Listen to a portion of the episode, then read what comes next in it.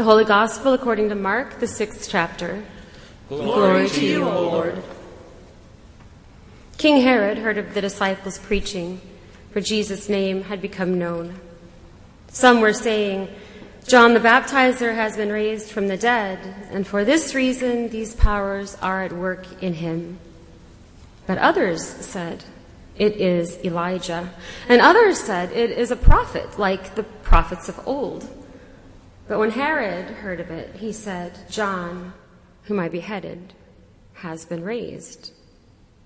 For Herod himself had sent men who arrested John, bound him, and put him in prison on account of Herodias, his brother Philip's wife, because Herod had married her.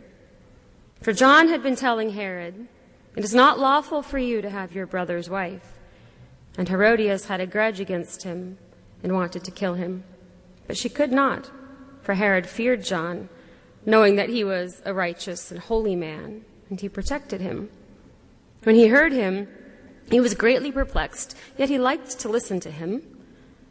But an opportunity came when Herod, on his birthday, gave a banquet for his courtiers and officers and for the leaders of Galilee. When his daughter Herodias came in and danced, she pleased Herod and his guests. And the king said to the girl, Ask me for whatever you wish, and I will give it. And he solemnly swore to her, Whatever you ask me, I will give you, even half of my kingdom. She went out and said to her mother, What should I ask for? She replied, The head of John the Baptizer. Immediately she rushed back to the king and requested, I want you to give me at once the head of John the Baptist on a platter. The king was deeply grieved, yet out of regard for his oaths and for the guests, he did not want to refuse her. Immediately the king sent a soldier of the guard with orders to bring John's head. He went and beheaded him in the prison, brought his head on a platter, and gave it to the girl. Then the girl gave it to her mother. When the disciples heard about this, they came and took his body and laid it in a tomb. The Gospel of the Lord. Praise, Praise to you, O Christ.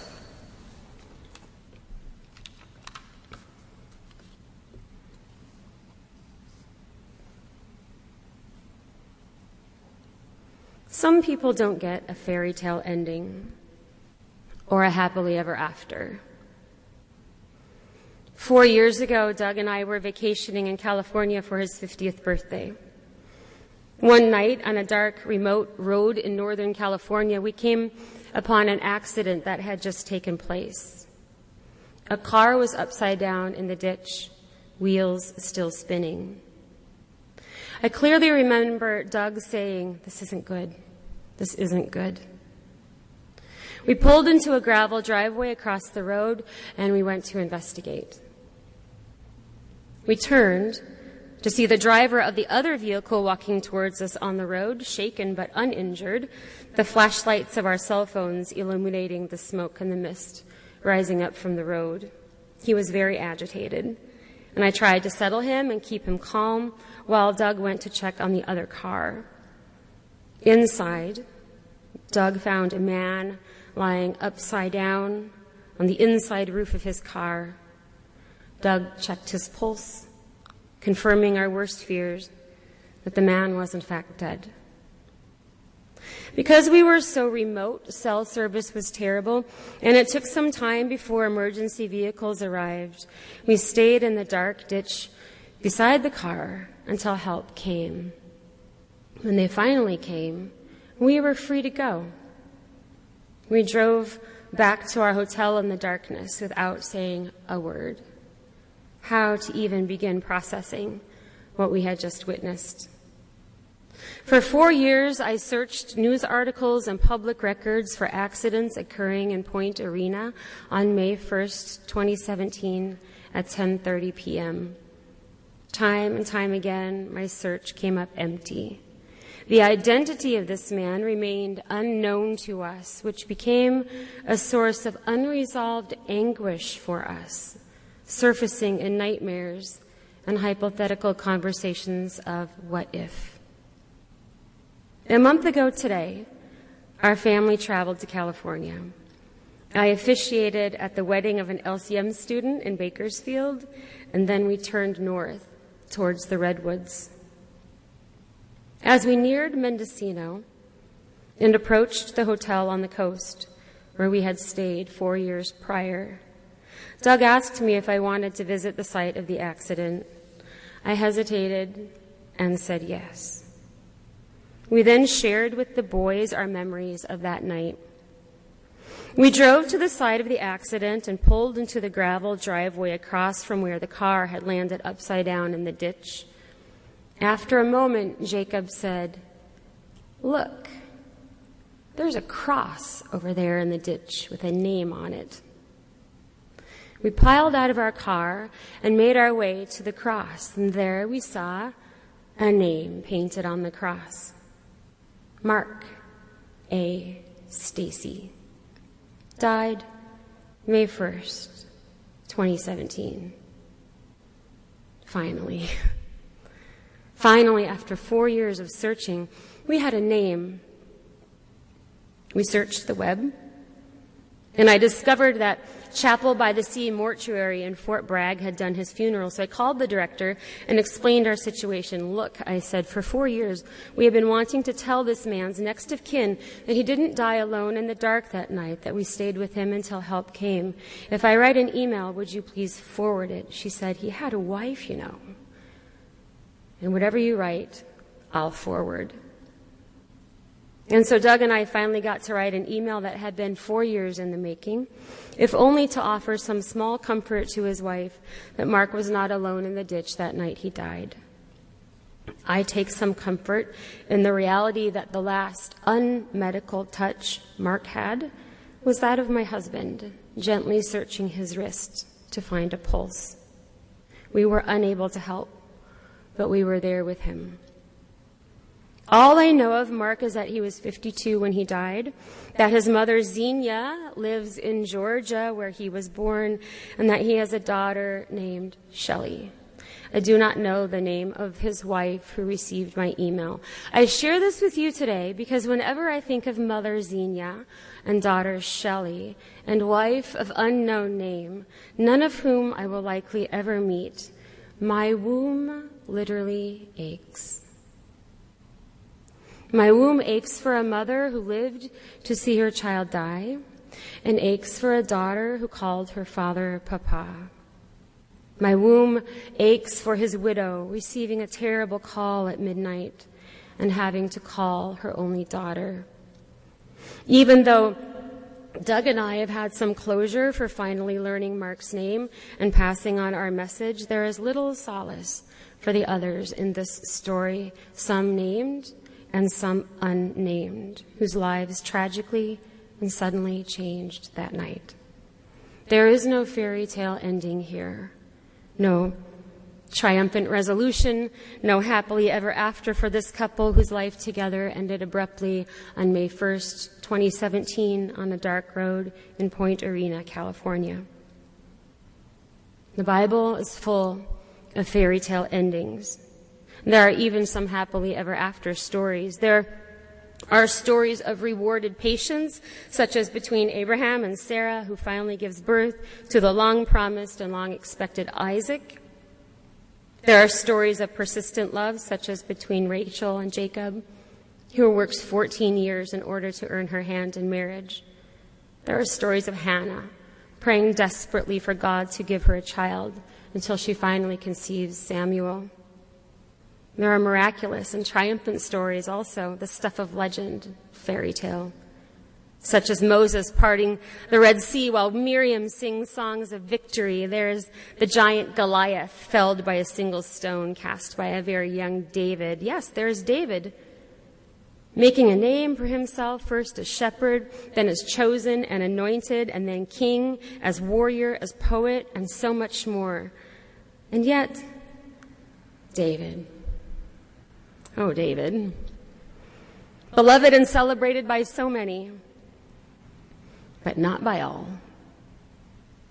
There is a tiny verse in our first reading from 2 Samuel that is easily overlooked and so very important, and that is verse 16.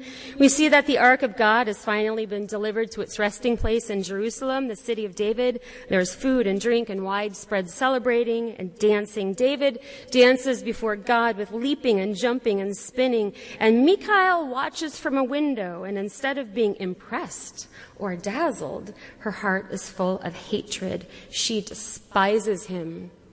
Not dislikes, but despises. Michal is David's wife. Well, one of them. One of many. But she is his first wife.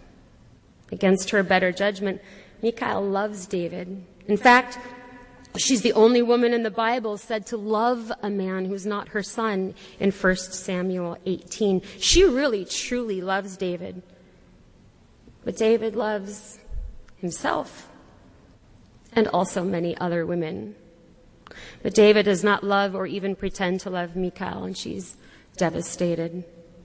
She's humiliated as her own father uses her to trap David, and yet David escapes, leaving her to the devices of her often violent father. And then her father uses her body to punish David, giving her to another man as a wife, even though she's still married to David in the eyes of the law and in her heart. Now she sleeps with a man whom she does not love, while still dreaming of David, praying that he will rescue her, which he finally does, but only with two other women in tow. And then from the sidelines, she watches as David impregnates Abigail and Ahinoam. She watches as he impregnates Maacah several times.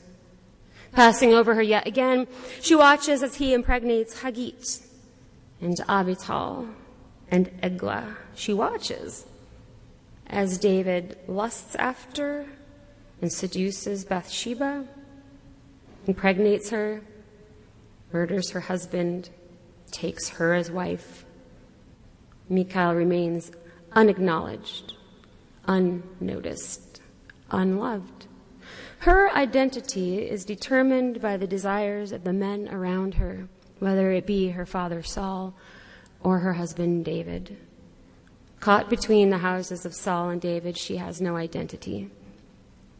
And yet, she cannot help herself. Michal loves David, but she also despises him not least of all because she has no child with him. She isn't barren. At least she doesn't know that she's barren because her story reveals that David never even gives her the chance to conceive a child with him. He barely notices her, much less beds her. And so when she sees him dancing, full of swagger and strut, full of hubris and jubilation, wives and women and concubines fawning triumphantly over him. She despises him, this one to whom she gives her heart and offers her womb, but is instead rejected. Unlike many other women in the Bible, Michal receives a name, but she receives no fairy tale ending, no happily ever after. Instead, she sits alone at a window, watching her tragic life unfold before her very eyes. And some wombs, mine included, ache for her. She who was never even given the chance to conceive and therefore attain status in her world and confirm her title as first wife. She who is not invited to join the dance, but instead watches from a window. She who questions her own sense of worth and value and fears for her future. She whose body is used as a pawn by others to gain power.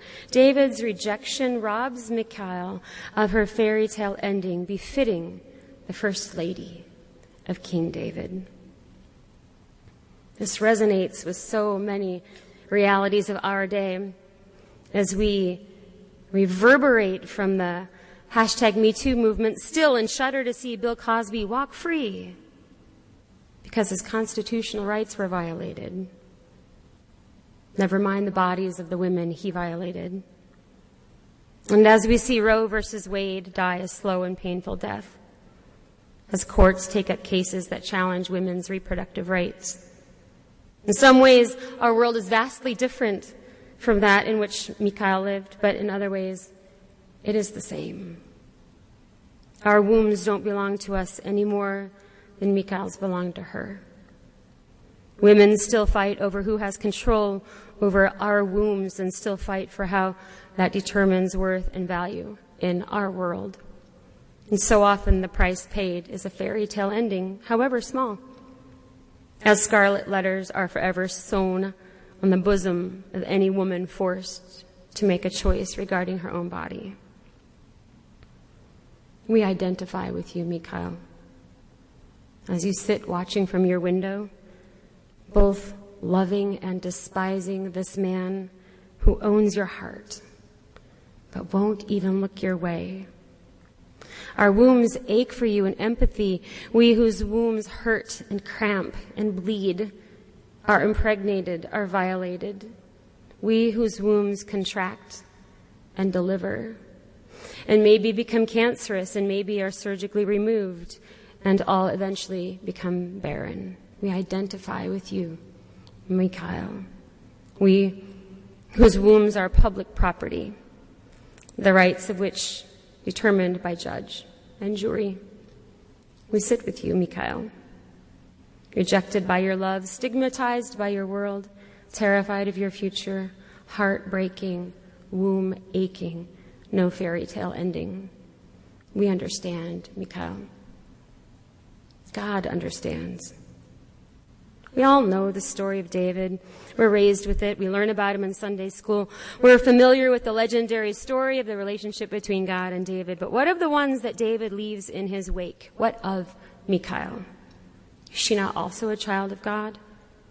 Is she not also created by God's own hand? Did she choose to have her identity determined by her ability to reproduce? Did she choose to be cast aside and rejected? Michal is not alone. There's another in the Bible who was also cast aside and rejected, despised, and left alone. And that is Jesus. So then, the God of David is also the God of Michal the God who knows what it feels like to be abandoned and despised. When you look behind the kingly bravado and the puffed out chest, when you peek behind the dancing and the leaping and the tambourine, when you peer into the window and see the sad and lonely face of Michal and see your own face sitting beside her, see also the face of the God of King David Michal's God and yours. Know that even though you might not get a fairy tale ending or a happily ever after, God is your God. At the lonely window, gazing out at a world of judgment and power plays, the very God before whom David dances is actually sitting next to Michal. When life flips you upside down, and heartache and even death are at your door. God is with you in the ditch, in the darkness. When you sit at the window watching life pass you by, feeling inconsolable and without hope, God is with you. When your womb aches for friends and strangers, for distant lands, and for the world, God is with you. Whether history determines you to be named or unnamed, hero or villain, winner or loser, the God of David and the God of Michal is your God.